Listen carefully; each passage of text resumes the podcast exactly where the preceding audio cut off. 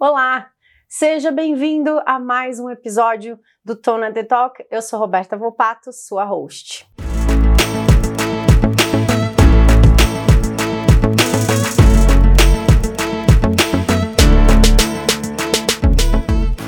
O Tona The Talk é um oferecimento da QMS Américas, certificadora referência para as normas de sistema de gestão de compliance e antissuborno, da Q Academy e do Estúdio Estratégia. E antes de a gente falar com a nossa convidada, eu já vou pedir para que você, se ainda não é inscrito no canal, faça a sua inscrição, deixe seu like no vídeo e ative o sininho para receber as notificações de novos conteúdos que nós publicarmos por aqui. A nossa convidada de hoje, ela é uma convidada que está se rendendo mais uma para quem está acompanhando a, a, temporada toda. Mais uma que está se rendendo a viver na praia. Eu só quero dizer que Xande e Rafa estão com dias contados em São Paulo, Neifer. Estou falando, meninas, vocês querem morar em Floripa? é. Mais uma pessoa que abduziremos para Florianópolis, mas tem uma situação muito interessante. Ela trabalha para uma empresa que é de Florianópolis, que é referência em tecnologia para prevenção a fraudes e compliance e ainda não tinha ido morar em Florianópolis por um probleminha básico que foi a pandemia e agora ela um vai. detalhe no decurso assim do tempo dos últimos três certo. anos. A nossa convidada é a Luciana, que vai ter a chance de se apresentar para vocês, carinhosamente apelidada de Lu, nova futura moradora da Praia do Campeche em Florianópolis. Uma salva de palmas para a Luciana representando a Nelway. Lu, seja muito bem-vinda. Gente, nossa, que recepção calorosa. Achei o máximo. Se não for assim, se não for assim, não levo ninguém pra Floripa. Pronto. Tem que ser gente Pode boa aqui. Achei o máximo. Muito obrigada. Obrigada, Rô, pelo convite. Obrigada também a KMS. É um super prazer de estar aqui. É, quem eu ainda não tive a oportunidade de conhecer, é, eu sou Luciana Silveira, é, Chief Compliance Officer da ANEL e hoje, que é uma empresa de Big Data Analytics e inteligência artificial, com algumas soluções voltadas exatamente para o nosso mundo de compliance. Então, eu sou cliente das ferramentas da ANEL. É, Sou advogada, mas brinco que sou uma advogada reformada. Ah, é. somos duas, bem-vinda! Temos mais em comum do que a gente, que a gente imaginava. Imagina, claro. uma advogada reformada que é, gosta de lidar com riscos, inclusive no dia a dia, é, e atuo aí com, é, sou responsável na empresa é, pela área de governança corporativa, riscos e compliance. Antes da gente entrar na parte dos teus hard skills, eu acho que você tocou em um ponto que vive riscos, inclusive na vida pessoal. É, quem está acompanhando a season aqui sabe que eu costumo trazer um pouco do lifestyle dos convidados, porque vamos combinar que nessa história de risco compliance o pessoal está muito focado em mídia social. Quem fez os últimos cursos, quem está publicando conteúdo, o pessoal fica numa bolha.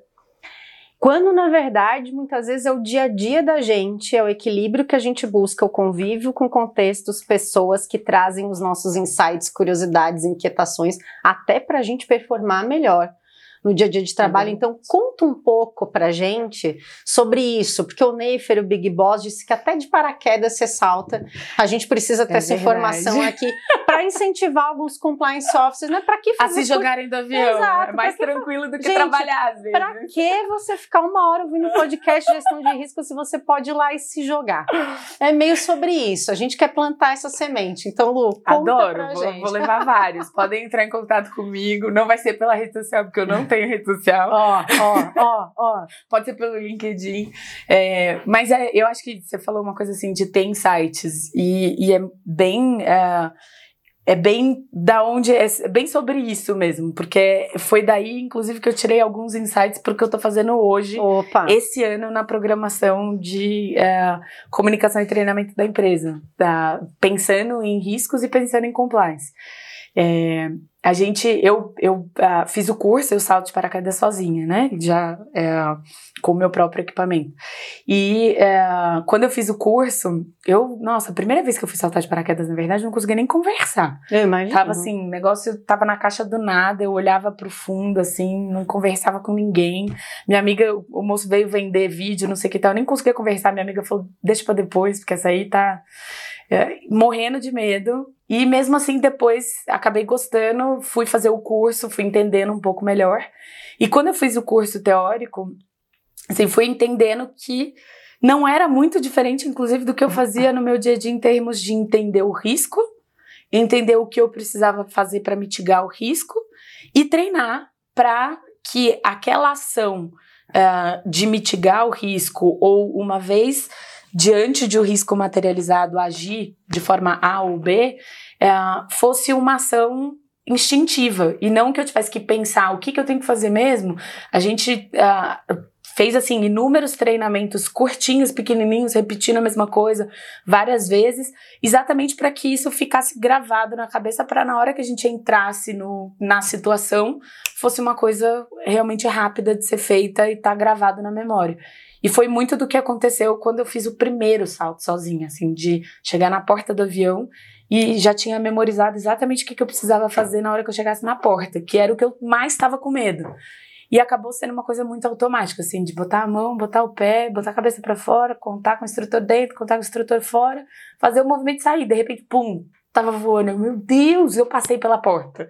E uma super analogia que você puxou, inclusive, sobre a questão de fazer os treinamentos voltados, né? É. Os treinamentos com abordagem de risco e voltados à atividade que vai ser desempenhada, é. né? É, e foi assim, eu cheguei no chão, foi bem nerd isso, mas eu cheguei no chão, depois que eu pousei, eu falei, nossa, fez muita diferença essa forma de se comunicar e essa forma de treinar. E uma coisa do paraquedismo também na forma de se comunicar é que eles nunca falam é, o, a orientação negativa, eles sempre falam a orientação positiva. Então, por exemplo, eu tenho que ficar com a perna dobrada. Eu pergunto, mas eu posso esticar a perna? Eles falam, você pode dobrar a perna. Você tem que dobrar. Ao invés de falar, não estica Uhum. Porque na hora que eu estiver lá em cima, ai, o que, que era mesmo que eu tenho que fazer? Eu tenho que esticar ou eu tenho que dobrar? Eu só vou lembrar do não estica, estica, então eu tenho que esticar, eu esqueço o não. E isso é uma coisa, é, é, é do no, da nossa cabeça, é a forma como a gente realmente grava as mensagens.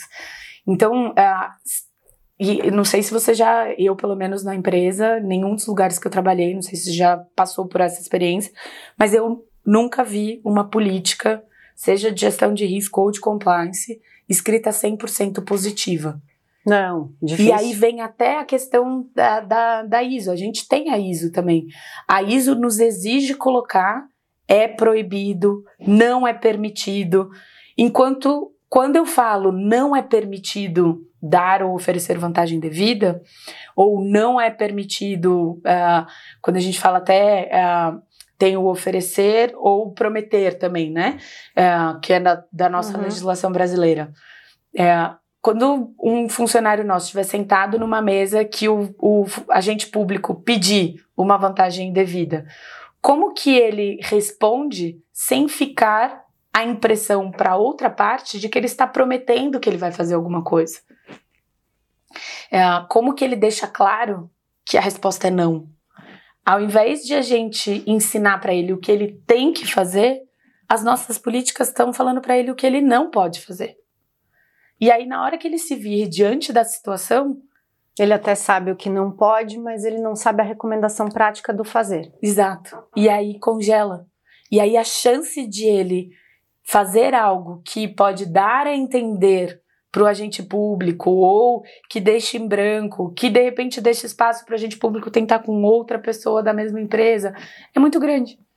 Gente, tudo isso do paraquedas, pegou a visão, né? tudo isso do paraquedas. Quando você começou a falar que isso, inclusive, é, inspirou seu ciclo de treinamento para esse ano na Nelway. Mas antes da gente voltar nessa parte, já que se falou de, de advogada reformada e paraquedas e seus hobbies, eu acho que vale contar um pouquinho para quem está quem tá com a gente essa sua trajetória como é que você entrou no compliance como advogada reformada e como que a questão de, de NEL e, e, e prevenção a fraudes entrou no seu universo profissional?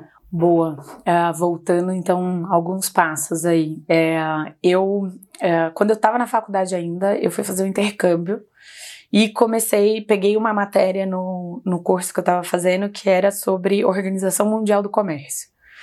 E aí voltei para o Brasil depois do intercâmbio e falei, quero trabalhar com isso. E basicamente é o regulatório de importação e exportação, que é o que a gente vê hoje muito uh, no nosso universo chamado de trade compliance. Uhum. Então, as listas de sanções, uhum. uh, ter toda aquela normativa de, do regulatório de uh, NCMs, de ter o regulatório de importação mesmo de redução de impostos e etc. Uh, e uh, determinado momento ali na minha carreira acadêmica, eu comecei a estudar corrupção nas aduanas. Uhum. Porque era uma área que eu estava pelo regulatório, a gente lidava muito com aduanas, lidava, lidava muito com o direito aduaneiro, e no acadêmico eu comecei a pegar esses temas relacionados à, à corrupção, que é considerado uma das barreiras não tarifárias ao comércio internacional. E é, fui entrando nesse, nesse meio do ponto de vista acadêmico até o momento que chegou uh, aquela, aquele frenesi ali pré-implementação uh, da lei anticorrupção no Brasil, que muitas empresas começaram a se preparar porque sabiam que viria ali bastante coisa relativa a compliance com a implementação da lei. Muita empresa estrangeira também querendo tropicalizar os seus programas de compliance no Brasil. E começou na época, eu trabalhava em escritório de advocacia, é, começou uma demanda muito grande por implementação de programas de compliance e é, verificação ou consultas que eram é, análise de aderência às leis anticorrupção e aos programas, aos requisitos de uhum. programas de compliance previstos em leis, uhum. uh, leis anticorrupção. E chegou o momento no escritório que as pessoas falaram: ai, o que, que é esse tema? Quem que sabe o que faz com isso? É de comer, é de beber? O que, que a gente faz? Luciana, você que estuda corrupção no, no acadêmico, toma aqui o tema. É, esse tema é seu, brilha. E aí comecei a atuar nessa área é, e a balança foi virando assim é, de forma muito significativa, até o ponto que eu estava fazendo quase que 90, 95% do meu tempo era dedicado para temas de anticorrupção e compliance, é, e pouquíssimo era dedicado para a parte de comércio internacional. E aí, né, num determinado momento, eu recebi uma proposta para implementar o programa de compliance de uma empresa, que eu assessorava as empresas nas suas implementações, só que uhum. eu era uh, externa, é né? Então, uh, eu via uh, o que era a demanda Uh, e, e, os temas quentes que as empresas lidavam, mas eu não via o que era feito com as nossas recomendações, não via como era a implementação uh, realmente no dia a dia, quais eram as dificuldades de, de fazer se... o teste, ver efetividade. E a gente recomendava, às vezes falava, tipo, implementa uma política de gestão de terceiro. Toda empresa tem que ter uma política de gestão de terceiros. Só que eu não tinha noção do que era implementar na prática dentro de um ambiente corporativo uma política de gestão de terceiros que é talvez a mais difícil de você implementar de todas as políticas de um programa de compliance. É a mais difícil em termos de processos e adequações que precisam Perfeito. ser feitas, né? É, e aí eu fui convidada então para implementar o programa de compliance é, de uma empresa que é uma mineradora, é a Companhia Brasileira de Metalurgia e Mineração. Fiquei lá quatro anos, implementei o programa de compliance deles, era um programa global. É, então era a empresa brasileira, mas que as diretrizes iam para os Estados uhum. Unidos, uhum. para a Europa e para a Ásia. E é, depois de um tempo é, encerrado esse ciclo, eu recebi a, a, o convite para ir para a Nelway, que é, é onde eu estou hoje, e onde eu também tive a oportunidade de criar do zero. Quando eu cheguei, eu falo é, para o pessoal assim, duas, eu conto para as pessoas é, duas histórias de quando eu cheguei na Nelway. Né, a primeira é que uh, eu respondia para o presidente do conselho, né? E aí na minha entrevista, ele me ouvindo falar, é um senhor americano, ele, pô, super objetivo, que americano é assim, né? Uhum, uhum. Uh, e aí ele, quanto tempo, pela sua experiência, quanto tempo você acredita que você precisa para implementar o programa de compliance da ANEL? E aí eu dei minha explicação assim super técnica, por causa disso, por causa daquilo, por causa daquilo outro e tal. E como a empresa ainda é uma empresa bastante homogênea em termos de é, idade, em termos de público-alvo, eu acredito que a comunicação também flui muito melhor. Então a gente tem chance de diminuir esse tempo, tem as ferramentas, tecnologia, o pessoal já vai ser adepto à tecnologia, não sei o que. Dois anos. Ótimo, você tem um ano. Aí... Imaginávamos depois dessa sua resposta de dois anos, embora eu entenda que você falou isso sob uma perspectiva até de maturidade, né? Isso também é. E, e aí é, foi, foi uma trajetória que realmente, assim, ele, ele deu um ano para implementar o programa de compliance, óbvio, que também é alinhado a todos os objetivos da empresa. É, mas a gente, é, eu tive a oportunidade de criar do zero e criar do zero atingindo um nível de maturidade bem alto em curto espaço de tempo que em um ano a gente conseguiu implementar o programa de compliance e no segundo ano a gente já conseguiu a, a ISO 37001 é, com essa certificação externa para todos os processos de anti E uma pergunta, na, na sua é, é, percepção, né? Uma empresa que trabalha com ferramentas que servem, não raras vezes, ao compliance das organizações. Isso ajudou você na implementação uh, do compliance interno da Nelway, olha, a gente, você já trabalha, a gente já desenvolve, isso é parte do core, a gente atende ao compliance de outras organizações, logo não há de ser tão desafiador implementar internamente. Noção de eu, fraudes, desvio Eu queria te dizer que foi mais fácil, mas eu não acho que, que foi tão mais fácil por causa disso, não. Trago verdade. assim, eu lembro que quando você estava falando, eu lembro que logo quando a gente chegou, teve um evento da Nel e teve gente que veio me perguntar: ah, isso é uma solução nova que a Nel vai vender? O meu Deus, vai ser mais difícil do que eu imaginava. Mas, é. mas hoje você percebe que existe, as pessoas conseguem, você na posição de compliance, observando a jornada de conscientização, educação, aculturamento, tá mais visível para o público interno, externo, é, a questão de que estamos com esse programa implementado e, e, com vitalidade, e isso conversa com o que a gente entrega na ponta para o nosso consumidor ah, final? Sim. Isso, isso eu acho que sim. Esse, de fato, é uma. Até porque, é, conforme a gente foi, eu cheguei na né, era a segunda história, até esqueci dela, que eu falei que tinham duas, né? A segunda história era que, é, quando eu cheguei na NEL, é, não existia nenhum código de ética e conduta, praticamente. Assim, existia um código que ficava com o jurídico guardado a sete chaves. E é, não era uma coisa amplamente divulgada. Então, por mais que os, uh, vamos dizer, os vendedores, por exemplo, que são as pessoas que vão lá explicar o porquê de uma ferramenta para um, uma empresa no mercado, por mais que para eles existia um discurso que falava sobre a importância de analisar red flags, a importância de fazer uma uhum. gestão de terceiros, a importância de ter uma ferramenta que te permita Mas isso um na perspectiva de desenvolvimento de produto. Isso era até mais do que isso, era numa perspectiva de desenvolvimento de produto de venda da, desses produtos. Entendi. Uh, então eles uh, sabiam do discurso para fora, mas uh, eles não tinham o exemplo de dentro de casa para falar, não, isso dá para fazer e isso faz sentido que você tenha conversa com uma coisa que eu vi aqui dentro, então tá alinhado.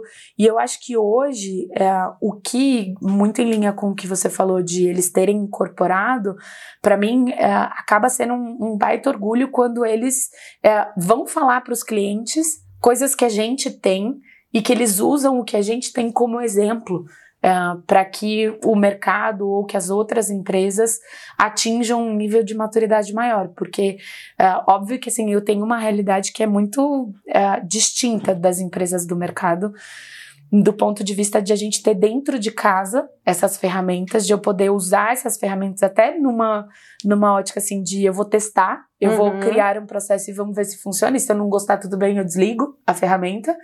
É, eu não tenho um custo extra, né, de fazer Perfeito. essa contratação. Então, é, eu posso fazer aqueles testes. Vocês fazem posso... as validações das, das, das ferramentas. Acaba que casa. eu dou muito feedback para a área de, de produtos. Assim, isso é. Eles nos procuram, inclusive, bastante é, para, assim, eu queria saber o que, que é que está pegando em termos de temas, para onde vale a pena a gente ir. Vocês estão usando a ferramenta tal, qual a experiência uh, de uso, vale a pena sim, te ajudaria se a gente criasse uma funcionalidade assado.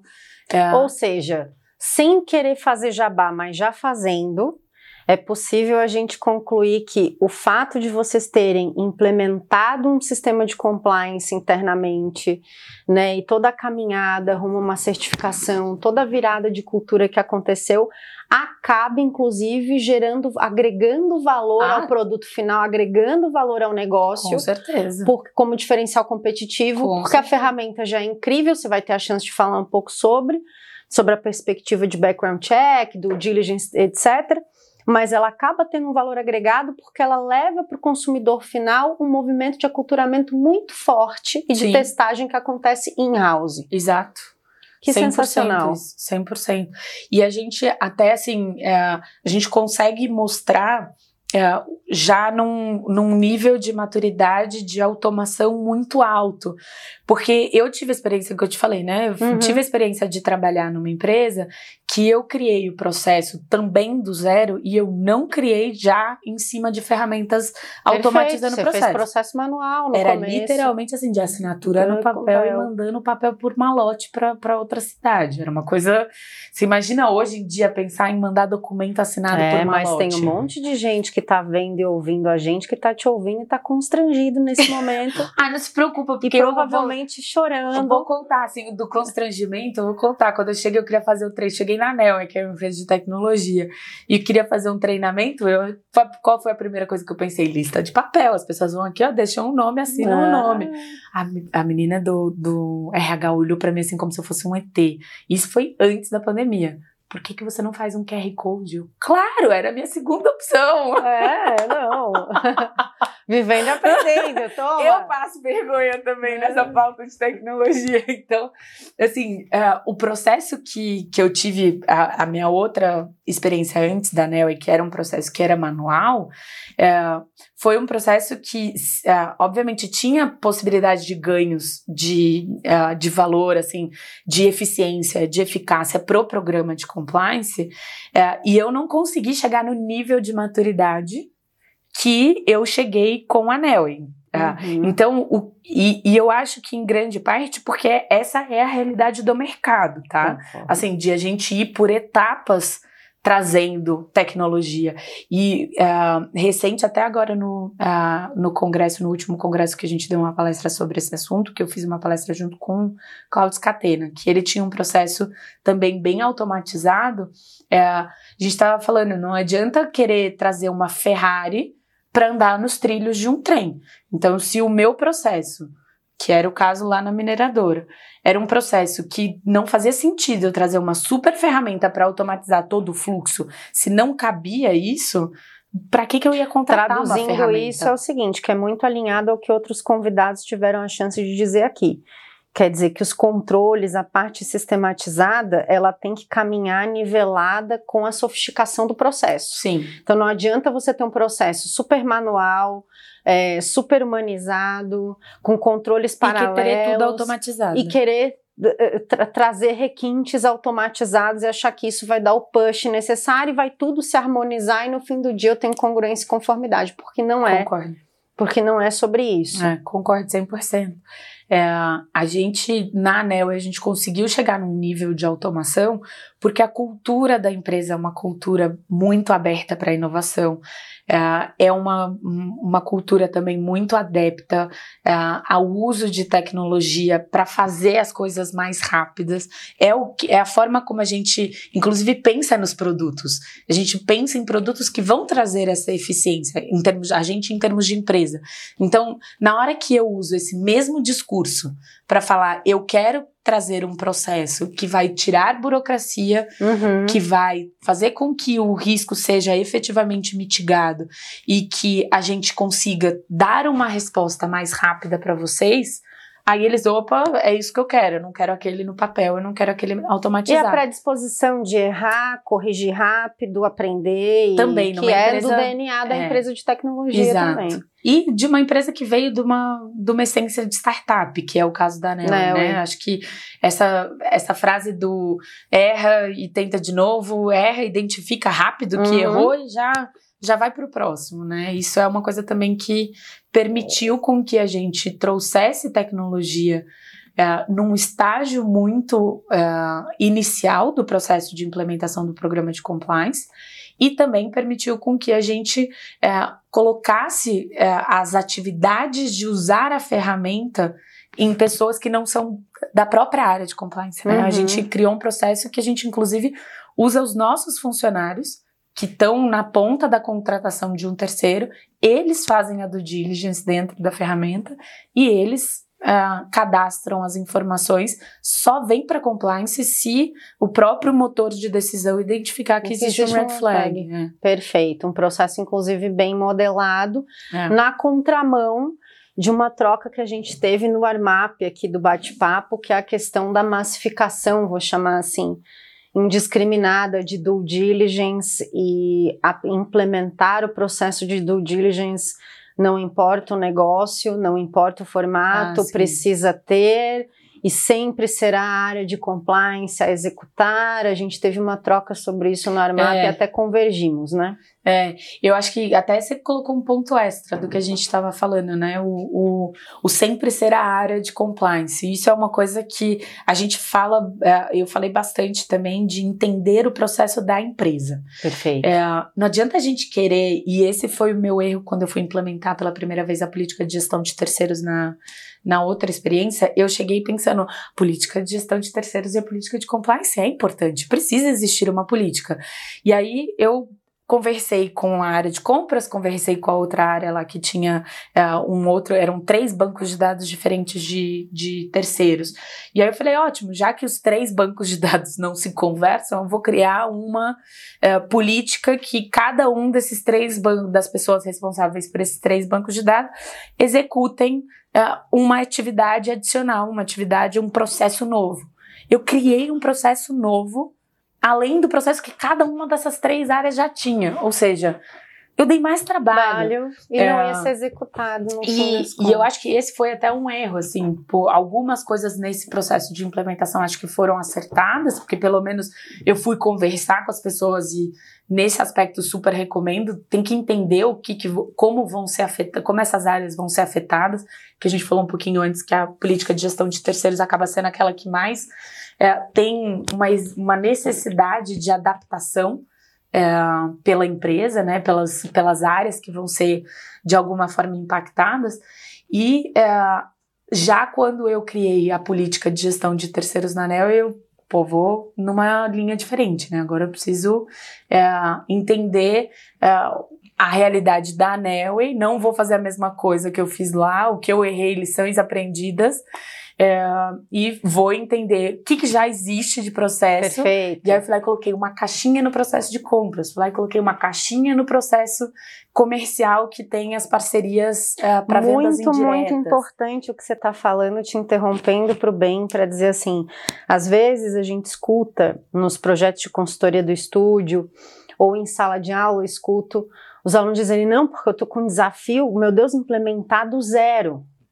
E a pergunta que vem na sequência é por onde eu começo, né? E aqui você tocou num ponto que não é só isonês, mas é a vida como ela é. Já existe uma empresa antes, das, antes de você botar os pés lá, uhum. né? Independentemente de você entrar com juízo de valor sobre o jeito como eles fazem é certo ou não, já existe uma conduta aprendida e possivelmente você já tenha rápidas vitórias ali de que você Sim. pode se apropriar para não necessariamente implementar do zero, do zero, que você vai ter que redesenhar a empresa, é, não é bem 100%. por aí, né? Não é bem por aí. Até porque o compliance não é a coisa mais, mais importante, importante, da empresa. empresa. Se ela rodava e ela já existia já antes do compliance, compliance né? chegar, né? então definitivamente você tem que se mostrar não só como uma atividade ou uma área acessória, mas uma área que vai trazer valor para o que já existe. Então você tem que mostrar que vai ser um extra no sentido não de burocracia, um extra de atividade operacional, mas um extra de valor para aquele processo em algum ganho, seja em mitigação de risco ou algum ganho mesmo de aumentar valor, né? De aumentar o valor de produto, experiência do cliente, etc. Oportunidade. É, e eu acho que é, quando a gente também, lembrando aqui da que foi muito recente a palestra na, na semana passada do Congresso, é, quando as pessoas perguntam o que, que é uma red flag, quais são as red flags que eu devo considerar na hora de fazer a gestão de terceiros? Poxa, o, o, seu business é diferente Gente, do meu. Às perfeito. vezes as red flags que você deve considerar não necessariamente são as red flags que eu devo considerar. Tem algumas que obviamente são padrão, né? Saber se tem PEP no quadro societário, é, saber se tem, uh, se está presente em alguma lista restritiva, uh, se tem CNPJ ativo, se tem mídia negativa. Agora, o que, que é mídia negativa para o seu compliance também pode não ser mídia negativa para o meu compliance. É, eu posso ter apetite a risco diferente. diferente. E isso deve ser refletido também em o que é uma red flag no seu programa de compliance. É, e, e, eu lembro que fizeram essa pergunta quando a gente estava dando a palestra, e eu falei: olha, as minhas são essas, mas para eu responder quais deveriam ser as suas, eu precisaria conhecer o seu negócio. Então tem algumas aqui que vão te ajudar, outras que não. E isso vai muito em linha com o que a gente conversou ali no, no AMAP de é, ser uma coisa direcionada, ser uma coisa desenhada realmente para o que é a necessidade do risco do seu negócio. É, porque para mim o controle ele tem que ser é, direcionado para mitigação de um risco. Se não existe um risco, ou se o risco está dentro do apetite, é, não existindo um risco ou algo que afete negativamente o meu, negativamente o meu negócio, por que, que eu vou criar um controle que vai Perfeito. exigir uma atividade, seja manual ou automatizada, é, que por mais que ela gere eventualmente a mitigação, é, um, mitigação de um risco para outros negócios ou para um best practice no mercado, né, melhores práticas. Ah, a empresa controladora, por exemplo, tem esse processo. Então, então se a controladora tem, eu também deveria ter. Mas às vezes a controladora é de um mercado regulado e eu não. Perfeito. É, e se ela tem, pensando em mercado regulado, por exemplo, se ela tem um processo de PLDFT, só por ela ter, eu sou obrigada a ter também? Depende, aquela clássica resposta de advogado.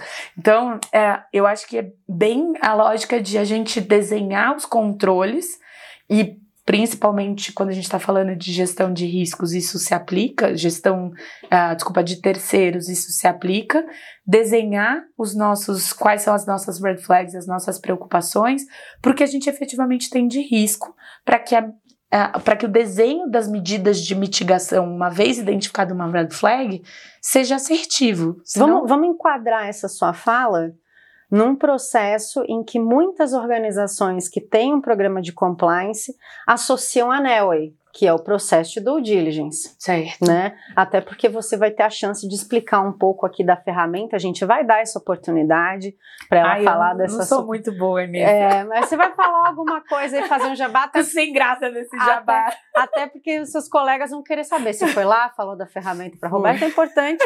Então a gente vai fazer isso.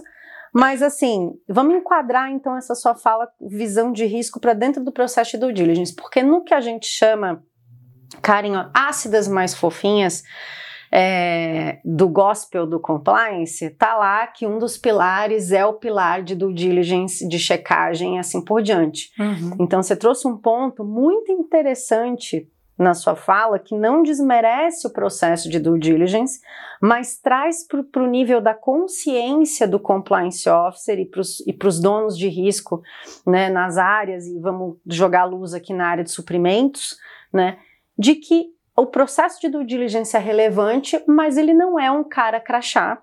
Certo. E a checagem de background ela não é mandatória.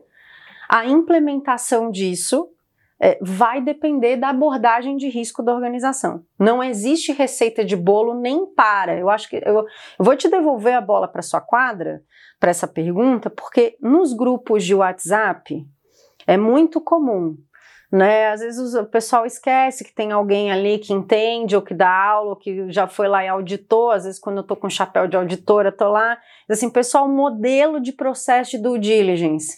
Preciso implementar o processo de due diligence o que você está dizendo aqui é quase disruptivo, né? Perto do que a gente vê, porque o gospel diz: há de haver o processo de, de due diligence, há de haver o envolvimento da área de compliance e há de haver uma ferramenta sofisticada para fazê-lo.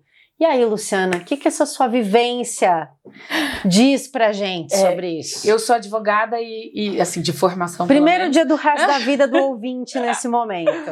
E a advogada adora um modelo, né? Adora. E eu acho que a primeira coisa, então, para a gente desconstruir, é, não adianta nem você querer sair de uma empresa e ir para o seu próximo ciclo profissional. Vou pegar os exemplos, as políticas que eu escrevi aqui e eu vou levar para o próximo. Nem adianta que isso vai te atrapalhar. Verdade. Assim, é pior até. Porque você vai querer. O que, que você vai querer fazer? Você vai chegar no outro lugar, você vai falar: eu quero agilizar o meu processo de criação dessas políticas, já que eu vou ter que redigir tudo de novo, deixa eu fazer ajustes no que eu já escrevi da política da minha outra experiência. Nossa, vai dar muito mais trabalho você ficar fazendo um costura e cola. É melhor você sentar, ouvir a área, entender o processo, escrever do zero uma política, porque na tua cabeça, escrever um processo já tá claro o que, que você precisa escrever.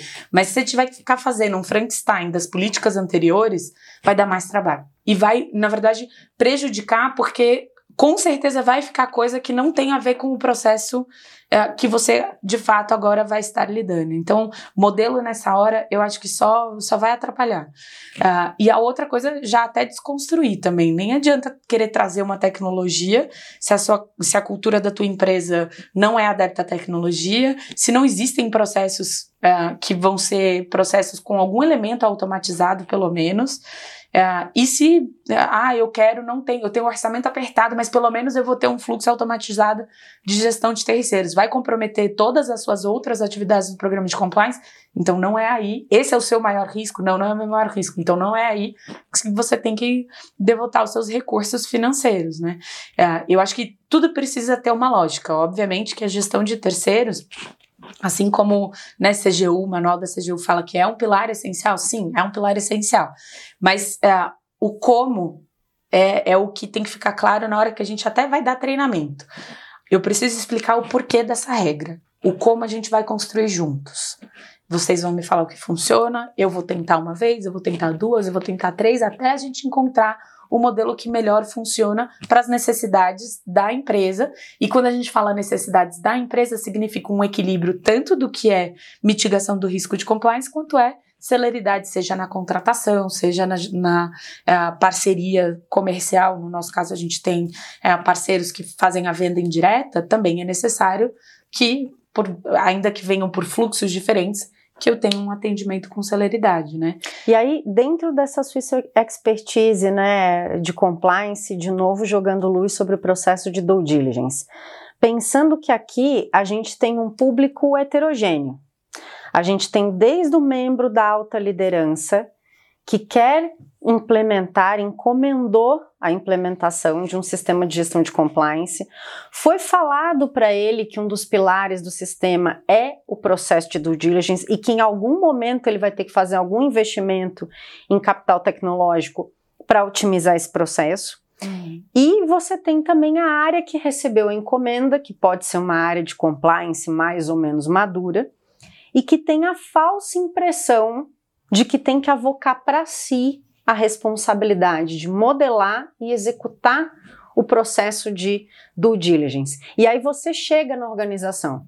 Você precisa explicar isso, seja para o membro da alta liderança, seja para esse profissional incumbido do compliance da organização. Como não, não tem receita de bolo, mas assim, os insights mínimos para onde eu devo olhar, por onde eu começo Uhum. A cargo de quem vai ficar a execução disso? Em que momento você conta com suporte efetivo da área de compliance? Você consegue empacotar isso para gente? É, algumas coisas dá para dar um direcionamento, né? É, a gente, eu acho que é, a primeira coisa é ser um, um, um, trabalho que seja direcionado a riscos. Então, assim, é, a gente, por exemplo, na NEL, o que, que a gente fez? É, nós paramos para entender quem são os terceiros que estão dentro de casa. Ou quem são os terceiros com quem a vai se relacionar. Eu tenho o fornecedor, prestador de serviços, eu tenho o parceiro comercial, eu tenho o parceiro de novos negócios, eu tenho parceiro de produtos. Vamos colocar eles todos numa matriz e entender é, a característica desses terceiros, a forma como eles atuam, que tipo de serviço, para a gente poder é, segmentá-los em nível de risco. Ótimo. E é, que, que a gente. E é um processo muito similar que eu fiz também na outra experiência, né? A gente colocou alguns, uh, alguns critérios para classificar esses terceiros em níveis de risco. Eu, pessoalmente, gosto de sempre trabalhar com níveis par. Uh, categorias, uh, eu trabalho com quatro, por exemplo, muito alto, alto, baixo e muito baixo. Eu não gosto do alto, médio e baixo, porque vai todo mundo para o meio, que é exatamente para ser eximida a responsabilidade concordo. de, ah, não era baixo, então eu coloquei alto, mas não era alto, eu coloquei no médio. Uh, e aí acaba que o médio fica com aquele volume maior de, de terceiros para serem analisados. E aí, com base nessa classificação de risco, dá para você pensar em fluxos ou processos de fazer essa due diligence diferenciado, porque isso já te dá um norte de que tem terceiros com, com, com os quais você tem que se preocupar mais e tem terceiros com os quais você tem que se preocupar menos. E isso, consequentemente, na lógica de gestão de risco, faz com que você devote mais atenção, recursos financeiros, tempo, uh, preocupação, diligência, né? Eu preciso uhum. ser diligente com quem tem um risco muito, muito alto. alto. E essa diligência, ela tem uma tolerância maior se eu tenho um, um, um nível muito baixo, por exemplo. É, e aí, imagine, eu não tenho recursos no sentido de não ter dinheiro para contratar uma ferramenta, ou eu não tenho equipe para fazer a análise que é muito comum, né? Em compliance, uhum. a gente vê inúmeros casos de equipe na, nas empresas. Eu já comecei como equipe as duas oportunidades. Muitas pessoas chorando nesse momento também, se identificando se com essa fala nesse momento. Sintam-se abraçados nesse momento. Vejam, até quem é famoso já passou ah! por isso. Quem tem ferramenta disposição já passou por isso. Não, acontece com todo mundo. O mercado inteiro já, já passou por essa situação. É, é uma coisa, é, é uma realidade. É, e, e aí, nessas horas, ainda mais importante fazer essa. Se você tem uma eu, se você é a situação da equipe, ainda mais importante você fazer uma análise. Para você canalizar risco, energia. Canalizar energia e aí sim pensar em utilizar a tecnologia, porque você tem poucas mãos para lidar com a, a, identificar uma red flag.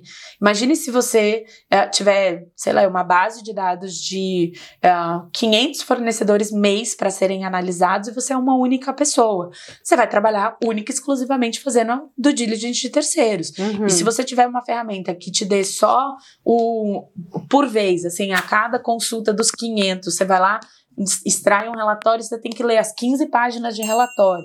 Eu já fico brava quando vem 15 páginas de relatório. Eu falo, cadê o resumo de uma página? É. Pelo amor de Deus. Quem foi? Aposto que foi um advogado que fez isso. Ah!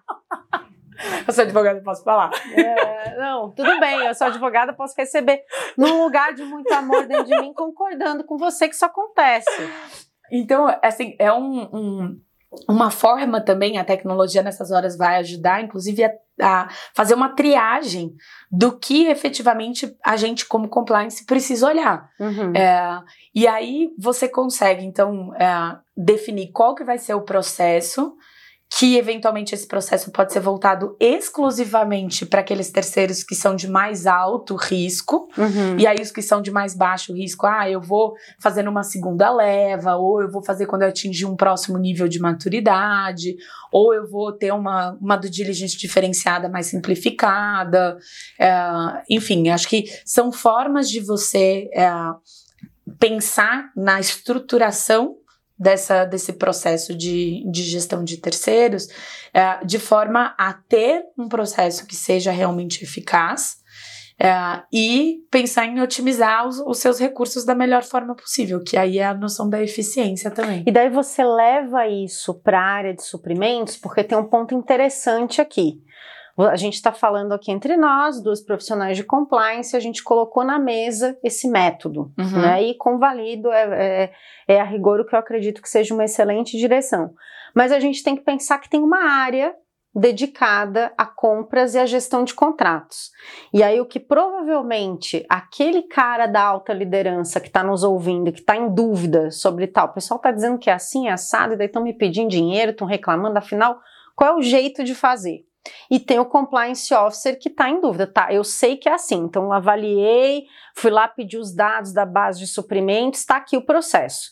E agora? Acredito, tem muita gente que se pergunta onde que a gente vai encaixar isso? É um combinado entre a área de compliance e a área de suprimentos? Você dá esse suporte, a área de suprimentos, suprimentos implementa, você vai lá e testa? Como é que é o próximo passo aqui?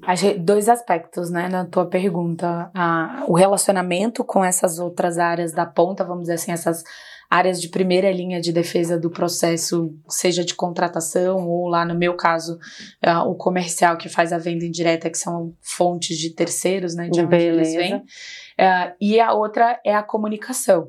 Uh, vou tomar como exemplo o que a gente faz na Nelway, né?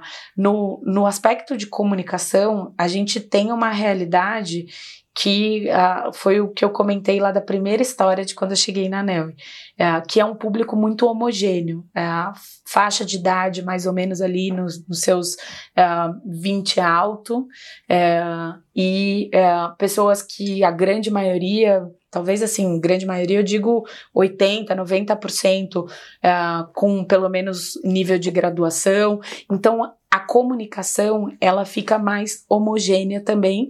E aí, na hora que eu for fazer uma, uma é, implementar uma política de gestão de terceiros, a forma como eu vou falar sobre esse processo e a importância dele, por que, que ele precisa existir, uh, o que, que ele traz de benefícios, eu consigo fazer algo também mais homogêneo que atenda tanto o nível operacional, média liderança e alta liderança. Perfeito. Uh, na outra empresa que eu trabalhei na CBMM, como tinha uma disparidade muito grande de nível de escolaridade e, uh, inclusive, de localidade, assim, São Paulo com o interior de Minas já é uma cultura também diferente, a gente tinha que fazer comunicações diferentes. Então, a comunicação que eu fazia para alta administração já era diferente da, do nível operacional. O nível operacional uh, em, uh, na, no interior, na planta, era uma comunicação voltada para uma lógica de diálogo de segurança dentro da planta industrial. É, que era uma lógica que para eles, ah, tá, mas o que, que, gestão de terceiros tem, tem a ver, ver comigo, com sabe?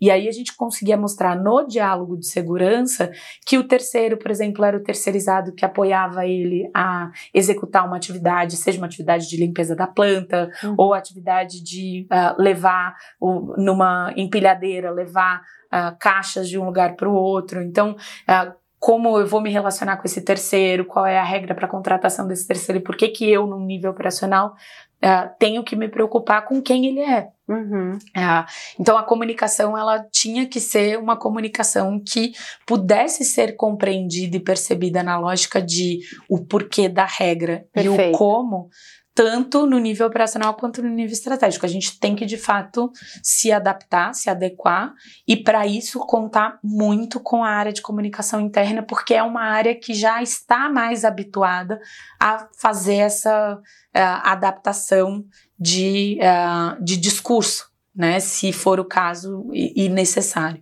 É, e o outro ponto que você trouxe de envolvimento das, das áreas de primeira linha de defesa, é, no caso da ANEL, aí, o que, que a gente construiu? Desde o primeiro dia, já que não existia o processo, eu falei, ok, vamos então entender quais são os processos é, que é, são as fontes de onde entram esses terceiros, por onde entram esses terceiros, Ok, entendi o processo de compras que é na área de suprimentos, entendi o processo uh, da venda indireta que vem esse parceiro de negócios que é da área comercial.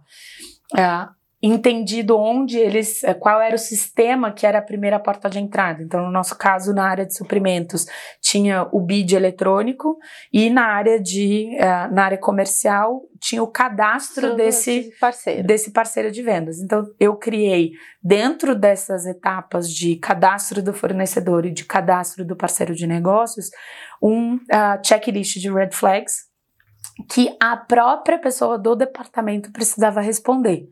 Então era a área de o funcionário da área de compras que preenchia esse checklist e o funcionário da área comercial quem preenchia. Num primeiro momento, ah, não é a minha área, eu não tenho como saber essas coisas, não é minha responsabilidade fazer. O momento da isenção. Exatamente. Super normal na jornada Quem de nunca aprendizado. Passou por essa Quem situação? nunca? Então a gente teve que fazer uma capacitação que nada mais é treinamento sobre o que são red flags, por que que elas, por que que essas determinadas informações são consideradas red flags, o que que a gente faz diante de uma red flag, porque e, e o valor que isso gera para o negócio, porque à medida em que 100%. eu conheço o meu parceiro e conheço o meu fornecedor, eu tenho uma melhor tomada de decisão 100%. sobre contratação, consequentemente, eu, eu, eu mitigo o risco de perdas, aprimoro as minhas oportunidades Exato. de resultado. E trazendo casos práticos disso que você está fazendo, uh, disso que você está falando. Uh, como que um determinado parceiro me trouxe um valor agregado, uma oportunidade de uh, trazer um, um ganho para a empresa num determinado, numa determinada atividade ou de outra sorte, como que trazer esse parceiro para dentro de casa me trouxe um risco e uma vez materializado esse risco, eu tive um prejuízo em um processo X ou Perfeito. Y dentro da minha empresa. Trazendo exemplos, porque para eles, às vezes, eles falam, ah, esse não é o meu mundo, nunca passei por essa situação. E aí, na hora que você traz exemplos práticos, ah, eles, nossa, eu já vi isso mesmo acontecendo na prática. Então, uh, facilita. Uh, e aí, então, com essa capacitação, num primeiro momento a gente conseguiu eliminar esse discurso ali de ah, não é a minha praia. Agora, a gente ainda tinha que lidar com as situações de uh, como eu não tenho expertise técnica, eu interpretei essa informação achando que não era uma red flag. Então a gente tinha um problema de um risco, vamos dizer, assumido, uh, no sentido de a pessoa poder uh, ter uma interpretação errônea de ser ou não uma red flag e clicar que não existia uma red flag. Assim como a gente também tinha o risco de alguém burlar o controle clicando não existe a red flag, mesmo existindo e a red flag. E aqui o desafio, que é muito comum na abordagem de risco, que é estabelecer o que a gente chama de legenda universal. É, mais ou menos assim, um, um depara, né? Quando for tal situação e ilustrar no processo marque de educação, X. marque X, é. para que a interpretação ela esteja minimamente nivelada. 100%. A gente foi nessa linha mesmo, foi exatamente a gente não, a gente mitiga o risco, mas é aquela lógica de, das quatro formas de tratar um risco, né?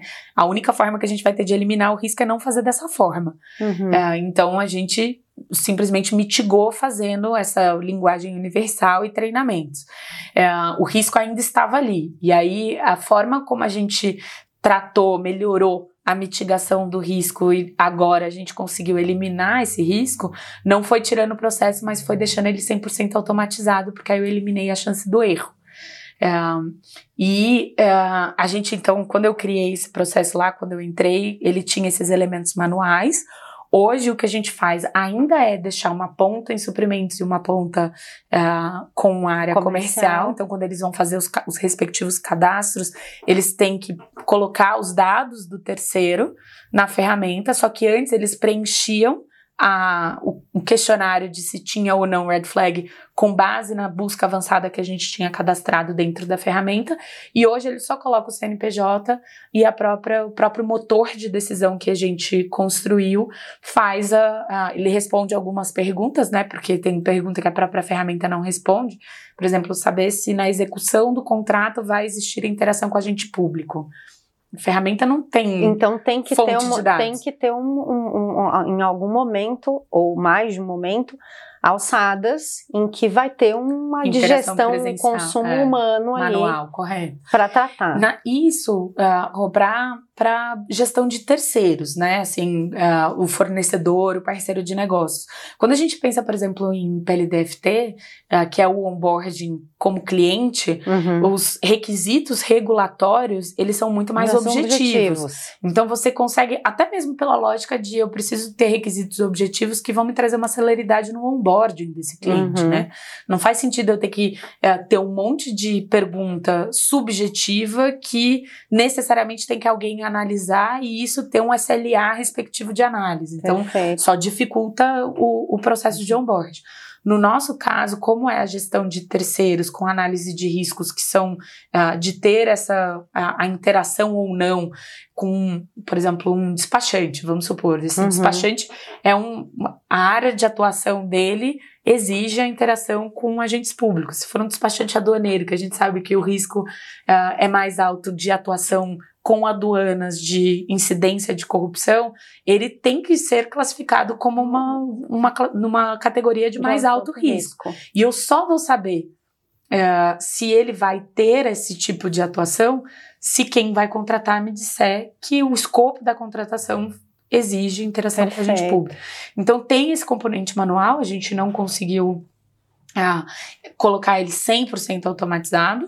É, porém, todas as outras perguntas, por exemplo, que a gente mencionou antes, tem PEP no quadro societário, tem mídia negativa, está numa lista restritiva, todas essas que são fontes de dados públicas. É tranquilo de automatizar. Já é, a ferramenta no próprio motor de decisão que a Ela gente construiu. Ela já calcula. Calcula, me traz uma nota, tá dentro dessa nota, não tem red flag, ele entra num fluxo de aprovação automática que eu nem, nem sobe para compliance. Eu só tiro estatística desse fluxo uhum. para saber quantos passaram por lá de forma automática.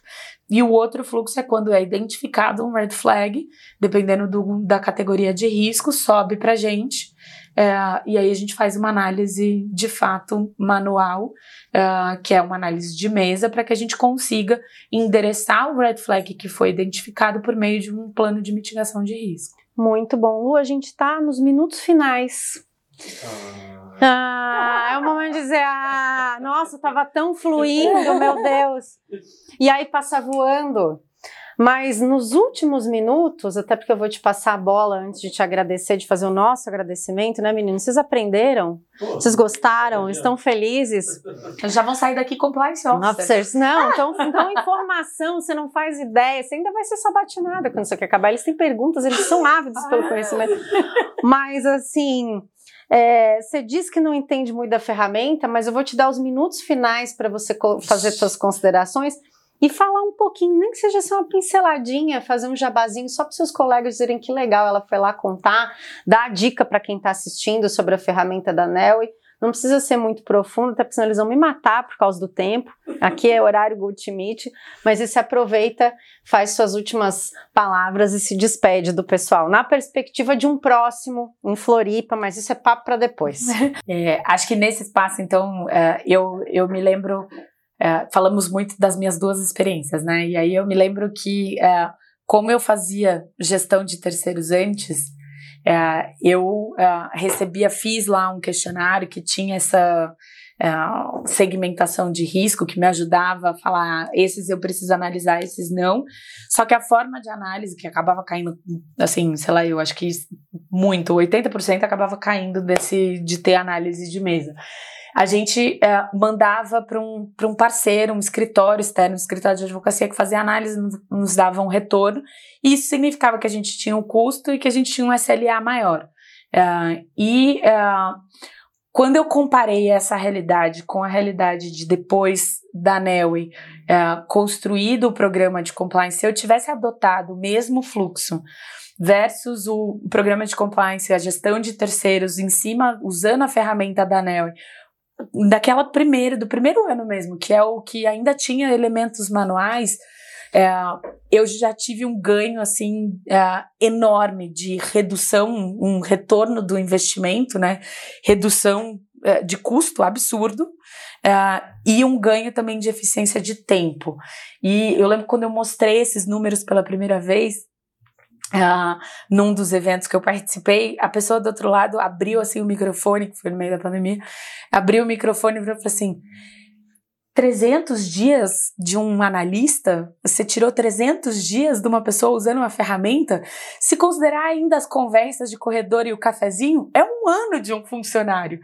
E isso, assim, para mim é muito o que a gente. É, o que a gente realmente consegue é, ver na prática usando a ferramenta, sabe? É poder utilizar os recursos desses 365 dias de um analista para algo que realmente é relevante para ser analisado. E, e estratégico para o negócio, exatamente, em muitas frentes. Exatamente. Então, assim, eu posso, aí eu consigo mostrar até mais e uh, me uh, colocar em processos que são mais estratégicos e que geram mais valor para a empresa. Porque se a gente ficar só nessas do diligence, do diligence, do diligence, a gente vai ficar fazendo só o operacional. E não é para isso que a gente estuda. Fato. não é para ficar analisando uh, relatórios de 15 páginas que não tem uma red flag. É para a gente analisar relatórios quando tem uma red flag. É para a gente usar a, a, a, nossa experiência e a nossa habilidade para desenhar planos de mitigação quando a gente efetivamente identifica um risco que e ganhar em qualificação endereçado. Então, acho que minha recomendação em uso da ferramenta, principalmente da Nelly, ah! é exatamente nesse sentido. Eu depois que eu conheci a ferramenta da Nelly, assim, virei fã de uma forma que não não está escrito. Lu, muito obrigada. Pessoal, Luciano, uma salva de palmas. Quem está assistindo agora e já é quase um especialista em processo de due diligence de gestão de terceiros com moléculas muito agitadas, se não deu o like, vai dar agora. Vai se inscrever no, no canal, vai ativar o sininho para receber as notificações. Lu, uma grande satisfação, com muitas perspectivas de follow-up em Floripa, na praia. Até lá teremos abduzido todo o staff para Vamos nos acompanhar. Suas considerações finais, quiser deixar seu agradecimento para quem está assistindo, seus contatos, fica à vontade. Ah, contato é LinkedIn, Luciana Silveira no LinkedIn, mas só agradecer vocês mesmo, Ru, pelo convite. Foi muito gostoso estar aqui. Espero que tenha sido a primeira. é, vou retribuir também, receber vocês lá no Fala Compliance. Aê! e agradecer esse pessoal aqui atrás também. Muito ah, obrigada. muito bom vocês ganhar, queridos. É. Essa foi Luciana Silveira falando sobre gestão de terceiros do Diligence do Tonete Talk. A você, nosso agradecimento. Resistiu até aqui, forte e guerreiro. Nos vemos no próximo. Um abraço gigante e até breve.